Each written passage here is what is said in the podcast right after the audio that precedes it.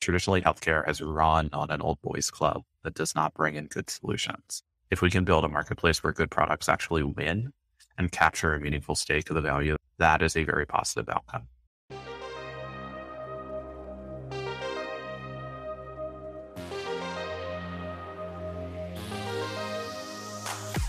Happy Tuesday and welcome to Not Boring Founders. I'm your host, Packy McCormick, and Not Boring Founders is a podcast where we talk to founders who are building the future.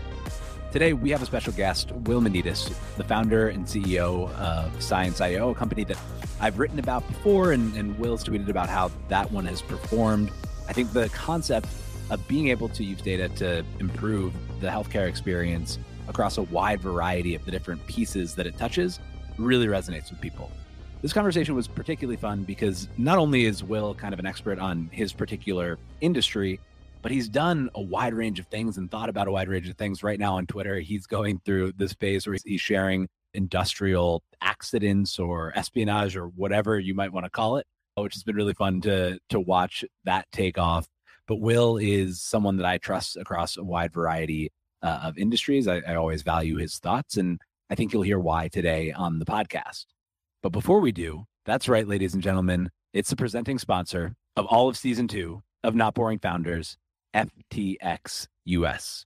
You've heard of FTX US at this point. Sam Bankman Fried is one of the youngest self made billionaires in the world and one of the richest 30 year olds in the world. He even recently made the Time 100 list. The company that he built, FTX, what they built in just a few short years is astounding. It's one of the platforms that's most trusted by professional crypto traders. And now they're bringing the power to you and me regular traders with the FTX app. The FTX app is the most affordable way to buy crypto, NFTs, and even stocks. Recently, FTX announced that you can trade stocks in the very same place that you can trade cryptocurrencies like Bitcoin, Ethereum, Solana, and even Doge. FTX has the best liquidity and the cheapest fees in the industry for both sophisticated investors and for more retail focused users who just want a dollar cost average and buy crypto once in a while. Now, obviously, the market looks scary right now. Personally, and this is not investment advice, but personally, I'm just dollar cost averaging, buying a little bit as it goes down, and I'll hopefully buy a little bit as it goes up as well. We're huge fans of FTX over here at Not Boring. Incredibly grateful for their support of this podcast and for making this whole thing possible, and grateful that they've given you an offer to get started trading right now. If you go download the FTX app in your app store of choice and enter the code Not Boring, you'll get a free coin when you trade $10 worth of crypto or you can just click on the link in the show notes below and it'll do it all for you. So that's the FTX app. Go download it, go start trading, and say thank you to FTX for sponsoring podcasts like this one with Will Manidis from ScienceIO. Will, welcome to Not Boring Founders. It's good to see you. How are you? I'm doing well. You're currently just living living the nomad life, or, or how's the the New York apartment search going? Yeah, living the nomad life. I think it is kind of a gently hostile time to move to New York because everyone from the Bay Area has shown up here in the past six months. So still finding apartments, mostly living in the office and really abusing kind of the upper bounds of what commercial real estate is built for. I love it. Eh, that's that's what we look for in, in founders here at Not Boring. It's just the ability to make weird situations work. So I'm going to start with the the traditional question that I ask everybody, which is what the world looks like in a decade if you and ScienceIO are as successful? Yeah, if we're successful, I think the healthcare system will be more connected, transparent, and equitable. I think that sounds pretty lofty, but if you look at the history of healthcare, we've gotten pretty good at one thing, which is generating huge amounts of paperwork, right? Over the last 30 years, I think the only thing that has increased in quality in healthcare is the documentation we produce right? The atomic unit of healthcare is you go into your doctor's office and you tell your doctor a story and they ask you questions. And this is like very effective, right? This is good for care outcomes. But the problem is it's a thing that just does not scale. It's two humans in a room. It's poorly recorded. It's entirely embedded in a culture that is unique to your situation. And if we're interested in scaling healthcare up, we need to make that legible to machines. What happens if you scale the healthcare up? Yeah, I mean, we're we have no choice, right? It used to be that you had a PCP, your primary care provider, and you would go every six months and you would tell them what was wrong, and they'd refer you to other doctors, and that worked, but it wasn't a great healthcare system. You weren't in control of your health. And then COVID and the internet happened, and you went from having kind of one doctor to having zero doctors and an online army of services that you'd use for kind of one-off prescriptions.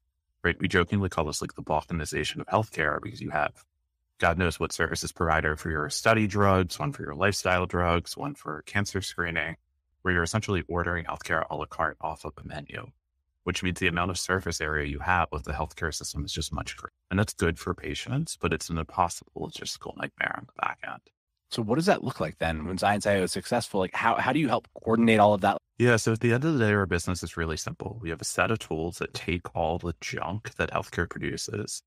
Think kind of clinical notes, research papers, encounter notes, any paper documentation that exists of you as a patient. And we run that through our APIs and we structure it into formats that computers can actually read. What this means is that you, Packy, as a patient, can suddenly take all of your medical records from all the different services you use, your PCP, your oncologist, God knows what, and turn that into one rich digital representation of you as a patient. We call this the patient 360. And the goal is to have a more accurate representation of you, such that it's both composable across doctor to doctor to doctor, but also composable to all the different shareholders, your insurance company, you as a patient, and any additional care you might want to receive. So, what it means is that you can actually understand a patient in their totality with a machine learning system or any kind of digital technology, right? So a doctor can actually have a chance of understanding what is happening when he comes through the door. This sounds like the dream. What am I doing on the patient side? Like, is there anything that I do actively, or is this just kind of all happening? Do I opt in? What's my experience? Yeah, so we don't deal with patients directly, right? We sell to hospitals, we sell to digital health companies, we sell to insurance companies. And the goal is that we're invisible to the workflow healthcare providers have too much on their plates already. And if you throw new tools at them, they're simply never going to use them. And that that is the failure of digital health over the last 10 years is the idea that doctors who already don't have enough time are going to use 40 different new tools that they have to learn. Right. The goal is to be invisible to the workflow. So you and your doctor can have an interaction like you otherwise would. And as a side effect, we're able to have that digitally as a rich representation that we can use across sources we're uh, in the hospital uh, over the past few days and they're implementing Epic. And one, it was very funny just because there were 50 people running around with like red or neon vests on, like teaching them how to use the systems. But half of the nurses who came into the room were like, I'm so sorry that everything is so slow. We're using this new system. I used to be able to take paper notes, but now we have to like put everything in the system. And so it is funny to see that, like, you know, there's obviously this big top down sale that happens, but then there's a lot of people stuck changing their workflows because of it.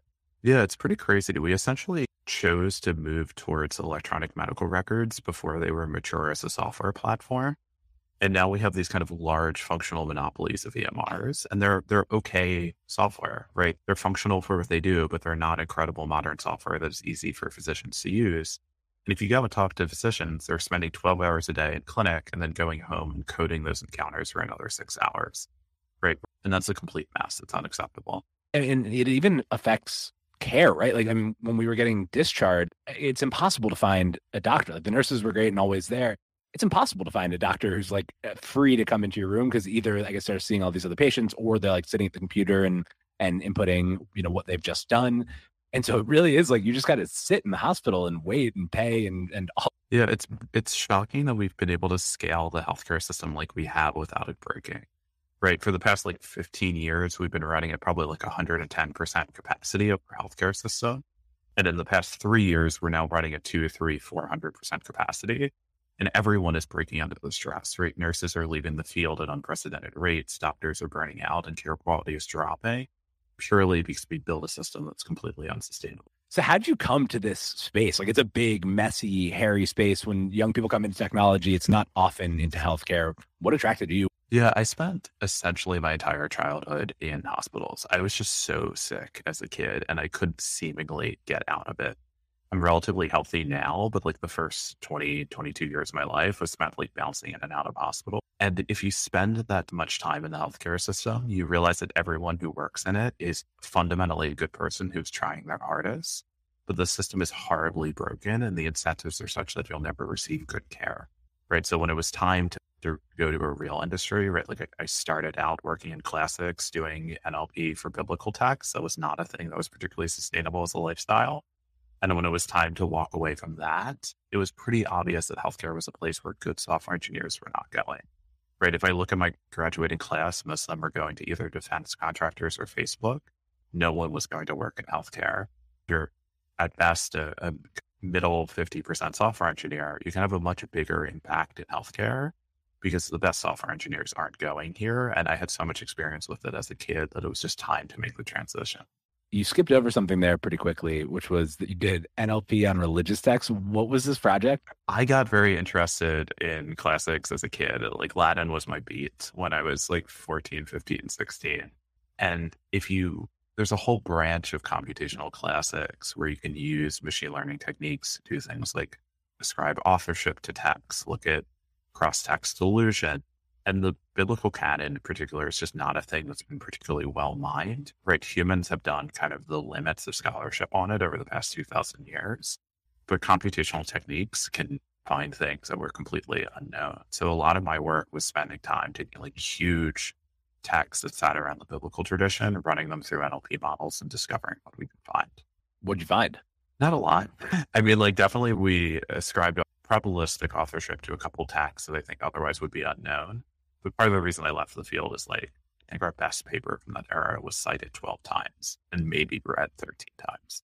So then you get then you get into healthcare. What's your path in? How do you end up founding Science? Yeah, I got lucky. When I wanted to transition into healthcare, I just started emailing healthcare CEOs and saying, Hey, I want to work on something that moves the needle with cancer something that's affected my life and my family's life pretty intimately. So that was the obvious starting point. And one of the ones that replied was Mike Pellini, who was running Foundation Medicine at the time. And they had just signed a deal with Flatiron Health. So Foundation Medicine was a cancer diagnostics company, essentially sequencing cancer patients to find genomic biomarkers that would inform their care. Flatiron Health had huge amounts of clinical data that they were merging with Foundation's data to build a massive longitudinal data set of cancer outcome. Coolest big data project ever tried in healthcare. I, I still think about it probably 10 hours a week. And I showed up at Foundation right as those deals were getting signed. And it was the first time we had a massive millions of patient sample of healthcare data, right? Showed up and started working on the data and realized that that's how healthcare should be. We should be able to have these massive data sets that help us inform care. And I realized there's very concrete reasons why that could never scale. You just said another thing that I want to double back on, which is that you spend 10 hours a week thinking about it. I always like to see inside the brains of really smart people. Like, what does that look like when you're just randomly thinking about it for, for 10 hours? Yeah. I mean, that, that was the first era where real world data was taken seriously in healthcare, right? We had hit a patient scale where you could actually get meaningful outcomes from the data we had. Previously, data in healthcare was kind of toy projects on very specific single disease areas. And the clinical genomic database was the first time we could look pan cancer across cancer and actually make predictive outcomes about what would happen to patients because the data set was big enough to do. And no one has done it since. Right. There has been no attempts of that scale since. And we spend a lot of time thinking about why and how we can enable kind of more large real world data projects. What was true about the cancer data that isn't true about other areas? I don't know if it's disease specific. I think part of it is that that cancer data is just immensely valuable, right? Cancer drugs reimburse at high rates. It's an area of huge unmet need. We have relatively good um, biomarkers, both real and synthetic, to make sense of it. And also just Nat and Zach were willing to grind and build a really hard company, right? Flatiron was not an easy outcome. I don't think people have been willing to try it. Yeah, Zach, I, I have recently discovered is incredibly, incredibly smart and sharp. So yeah, no, no surprise that that he built something pretty spectacular. So obviously I wrote about it. And so I'm asking some of these questions for, for the audience's benefit, but describe uh, in more detail how science works today, like the different models that you use and like what comes in and what comes out and then who uses. Yeah. So we really think of ourselves as being kind of a tower of Babel for healthcare information. So what that means is we want to have one model that you can use regardless of what healthcare data you need. So if you need to process a clinical note or a medical claim or a research paper, we want it to be possible that you use the same set of lines of code to process all of those. So we essentially have an API. You go live with us in less than five lines of code. You pipe whatever data you need into that API, and we structure it into a handful of standard ontologies you can actually work with.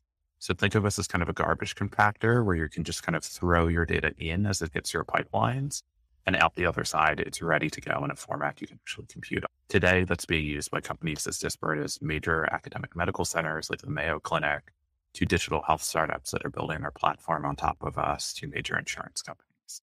So we really think of ourselves as just kind of the middle mile structuring engine that then good healthcare firms can go and build on top of.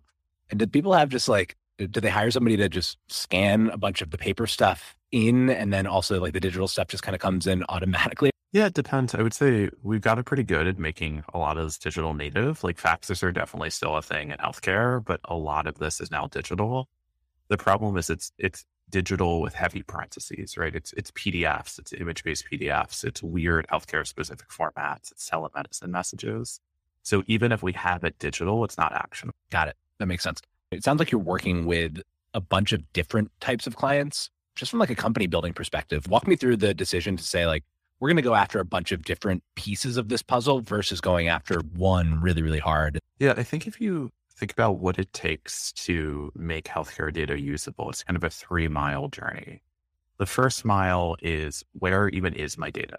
Is it in an S3 bucket? Is it riding on pipes? Like, do we know where it is? And the last mile is like, can I actually go and do something with it? Can I go and inform patient care? Can I go and make business decisions? Can I better underwrite patient in case of insurance? It was pretty clear that there are many durable businesses built on this first mile that are either selling or moving data. And there are many durable businesses built on this last mile, which are once I have clean data, I can actually go and do something with it. But where companies were dying was this middle mile of I have a ton of healthcare data. I have a very specific use case that I want to build for, and I have no ability to make that translation. And it was clear that we could raise all ships if we just made it easier to develop on top of healthcare data.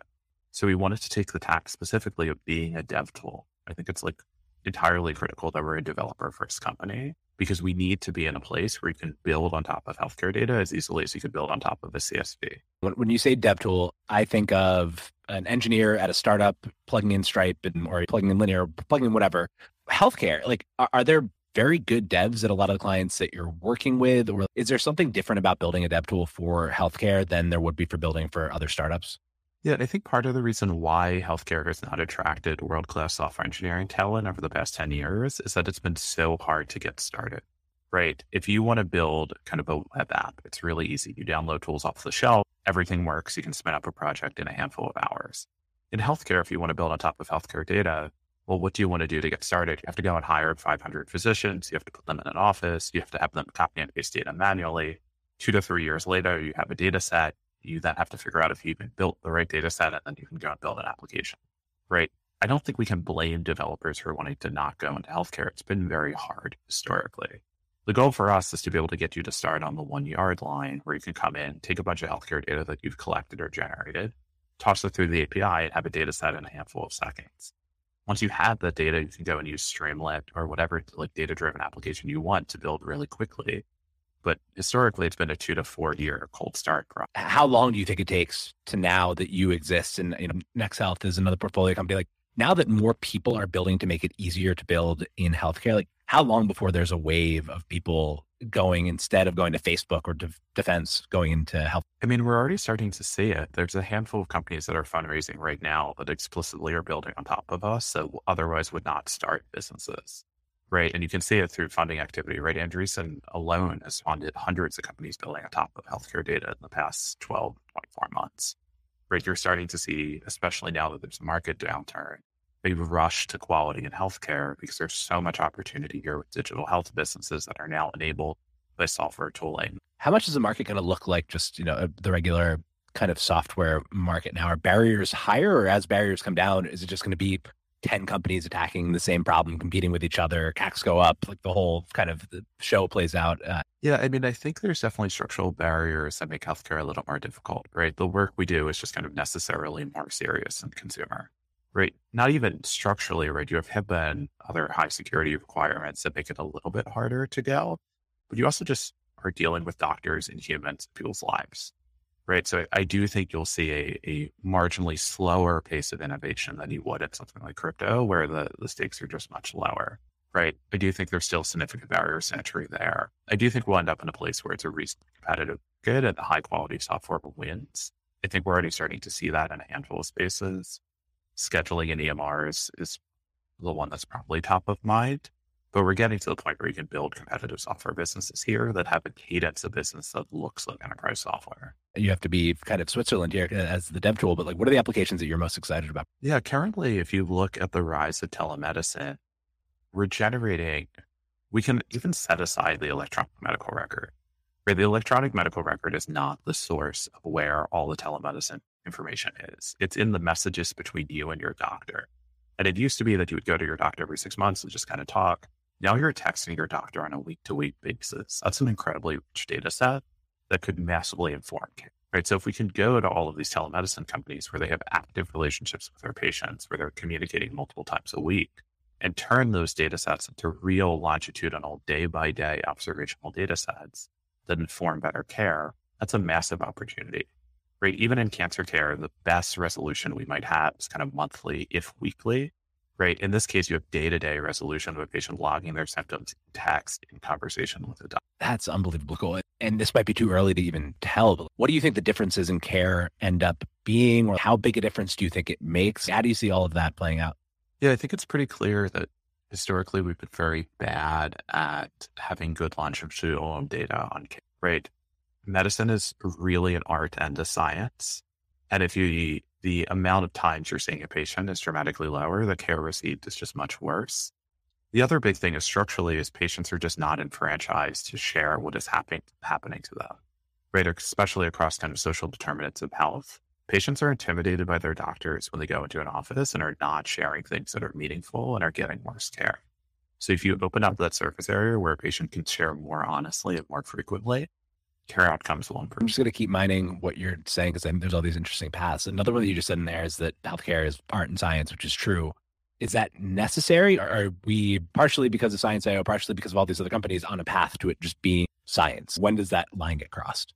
I think we'll always straddle that. I think what's hard about healthcare is when technology people come into it, have this idea of like a diagnostic machine, right? You come in, you're the patient's like, oh, I have pain in my kidney. And it's like, oh, that's, we look on a lookup table, we make a diagnosis. It's very rare. The body doesn't behave like that, right? The body is meaningfully incredibly complex. And what is useful between a doctor and a patient is the doctor's ability to query, right? To be like, oh, describe that to me. Where exactly? What does it relate to? What does it feel like? You can imagine turning that entire thing into a search tree, but it's it's too infinitely vast, right? What matters is the conversations between patients and their providers. And we'll always have that. Switching gears a little bit and getting a little more philosophical, I think we first met through Twitter, and and here you're just incredibly thoughtful and focused on on science and, and the human relationship between the doctor and the patient. On there, you're the space god. What is your overall worldview? Technological progress hasn't improved our lives as much as it should. I think broadly, the internet has not changed our lives day to day. And if you look around, we could be leveraging technology to live dramatically better lives. And at best, we're building good at businesses. And I think we're starting to see that waves of change, right? Things like atoms, not bits are happening. But we've created an incredible amount of information technology and have not used it to work on meaningful problems. What are the areas there that, like, you know, if you saw developments being made, you'd be excited that actually technology is improving our lives? Yeah, I think about this in terms of what I would consider hard industries, things like space, things like healthcare, things like logistics. These are boring regulated industries that have traditionally been dominated by kind of mega, mega firms that have been around since the 1900s, right? The fact that we're seeing small sat companies actually start to commercialize today is incredibly exciting. The fact that healthcare has gone digital is incredibly exciting. The fact that businesses like Flexport exist are incredibly exciting. But it's clear we need like a thousand X more innovation in hard industries than we have today. And we need to take people away from kind of ads businesses other meaningless kind of VC hyped startups to work on things that actually meaningfully improve lives. Totally. I mean, uh, particularly, I think as I've gone through the stages of of Not Boring capital, moving more and more and more to that direction of just like, so what? Like, if this company succeeds, who cares? And how does the world get better? And so I'm scared, but bringing people on who are smart at least to help make some of these investments, but definitely moving more into the world of of atoms for that very reason that it feels like you can make such a huge impact. I'm long bits. This is not like a repudiation of Web3. I think there's a lot of interesting stuff happening there too. But like a normal, to your point, ads business or B2B SaaS business, it's just like not getting me out of bed in the morning uh, like it was maybe when I was just excited about the idea of startups generally. Yeah. America has competitors now, right? Like if we really believe that our brand of freedom is useful on the global stage, we need to make sure we can build companies that can support the continued growth of our country right? And it, it's terrifying how much of our strategic resources, which are engineers, developers, et cetera, are going towards app businesses that are at best extractive zero sum game. Yeah, I couldn't say it better myself. To their credit, Andreessen Horowitz is, you know, and obviously I'm an advisor on the crypto side there, but it feels like they nailed the vibe shift like pretty perfectly with the American Dynamism Fund. I mean, obviously they're joining the the likes of you know Lux and, and Founders Fund, kind of investing in that in that area, but just naming it and kind of categorizing the industry. Yeah, I think we've been seeing this in healthcare too. Is healthcare is a national security issue, right? Our ability to meaningfully interrogate what is happening in the healthcare system and observe care outcomes is critical. If we had this technology, we could have contained COVID much more readily, right? But continued biosurveillance is a hard problem that almost no one is working on. Do you think that healthcare and supply chain and like are there unlocks that unlock kind of all of them? Is it just as simple as kind of somehow figuring out how to incentivize engineers and and the smartest people that we have to go into those fields? Or are there other common unlocks across those different categories? I think one thing Web3 has shown us is that incentives matter a lot, especially when moving young engineers into a field. Right. I think part of the reason why crypto has attracted so many remarkable engineers is it makes the incentives very clear. You can get hilariously rich very quickly by working in crypto for a very short amount of time. That has not been true in logistics. That has not been true in freight. That has not been true in space. And that has not been true in healthcare. Right. We need to build systems that reward phenomenal work and actually are building on top of them. Right. Traditionally, healthcare has run on an old boys club that does not bring in good solutions. If we can build a marketplace where good products actually win and capture a meaningful stake of the value that is created by health, that is a very positive outcome. Is it just breaking down the old boys club, or is there some other incentive structure that you can add, or like, is it just make it as free market as possible. And because the outcomes are so huge, and I mean, space is infinite, healthcare is 25% of GDP or whatever the number is, like, is it just let the market do its thing fairly and the outcomes will be big enough to attract people? Yeah, you're seeing a generation shift in healthcare where good products are starting to win, right? Healthcare historically has been a low margin services business that is really, really big, right? It's not that healthcare is a remarkably high margin business. Almost no one is making high margins in healthcare right? But we have been treating enough patients that at scale, you can build kind of dynastic businesses here. We're getting to a point where people are realizing that software can move those margins to go from bad to dramatically less bad, certainly not software like. And the next generation of very, very smart healthcare CEOs across hospitals and insurance companies, different care networks are realizing that good products will meaningfully move the bottom line. And in healthcare, we'll always have the bottom line of both care outcomes. When you think about your business in particular, how do you think about the margin structure? How do you think about the ultimate size of the prize in the market? If you play that piece of the business out 10 years, like what does a really good case for ScienceIO look like? Yeah, right now we are taking away menial work from incredibly highly paid professionals. Right. Physician salaries in this country look like software engineering salaries, if not higher. Right. We have people that have to go to school for 20, 25 years in order to be able to practice and we're taking 50% of their time and dedicating it to the worst activities imaginable. It is literally dehumanizing. If we're able to take that and make that a meaningfully smaller amount of time, we can dedicate those things to where it actually moves the needle, which is care outcomes, right? People being healthy is good for everyone. It lowers costs. It is better for the people. If we simply can take physician time and return it to patients, the system works better. The problem is right now we're using them as essentially like click farm workers if you could take 10% back from the GDP, uh, back out of healthcare and allocate it elsewhere, which is one of the things that I think is most exciting about making healthcare more efficient, where would you sprinkle all of that extra money? I think we're sitting on a ticking time bomb, which is our logistics system. And we're starting to run into a day to day in healthcare. I went to CVS this morning to pick up a prescription that I've been taking for 10 years and found out there's a six month wait list until that drug will show up again. We have huge logistics problems in drug manufacturing right now right? Factories simply are not running. Drugs are waitlisted. There are national drug shortages coming and already underway, right? That's going to exist across industries, right? We're at a place where we can see serious societal decline if we don't solve our logistics problems. That happens in healthcare, that happens in economic productivity, that happens in day to day life. Is that a COVID related thing, or what is actually happening in the supply chain that you're not able to get the medicine that you? Yeah, a huge part of it is just staffing factories, right? Drug manufacturing is a, a task that requires lots of humans. And if you call drug manufacturers, they're running at like 20% capacity because they can't get people to staff the lines. I think you're also seeing this in shipping, right? With high diesel prices, it makes it dramatically harder to ship profitably. We redirected a lot of strategic manufacturing capability toward COVID. And now that COVID is seemingly reaching its conclusion, we've had a really hard time turning that capacity back to the drugs that actually keep people alive. So it is just the same thing hitting like the restaurant down my street, like just labor shortages everywhere. Yeah, labor shortages everywhere and uh, very poor strategic planning. And is that just a financial solve? Like you pay people more money plus the strategic planning. Assume that that now people are going to be more proactive about that piece of it. Is that something you can magic one with money and fix, or, or how do you see it getting better? Money's part of it. I also think if you look at kind of other hard manufacturing industries, like Anduril's a great example of this, there are ways to take lower and mixed skill employees and upskill them to work in skilled manufacturing trades. It's pretty clear that there are kind of strategic solves you can build to drug manufacturing to make it more possible to bring more people into the industry. I think there's a bunch of labor reform that's low hanging fruit. Like what?